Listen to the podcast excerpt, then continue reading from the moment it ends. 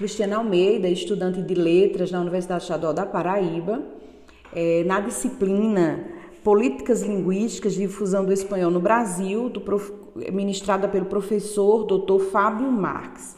Então, vou responder a pergunta por que as políticas linguísticas são importantes. A política linguística, a PL, nasceu como uma área de estudo na década de 1960 e preocupa-se com a relação entre o poder e as línguas, ou mais propriamente com as grandes decisões políticas sobre as línguas e seus usos na sociedade.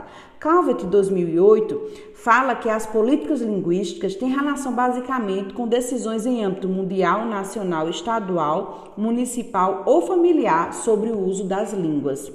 Toda e qualquer decisão de política linguística deve passar por uma consulta ampla à comunidade, intensificando a participação dos cidadãos e verificando a viabilidade e a necessidade decidida pelas autoridades através de um planejamento.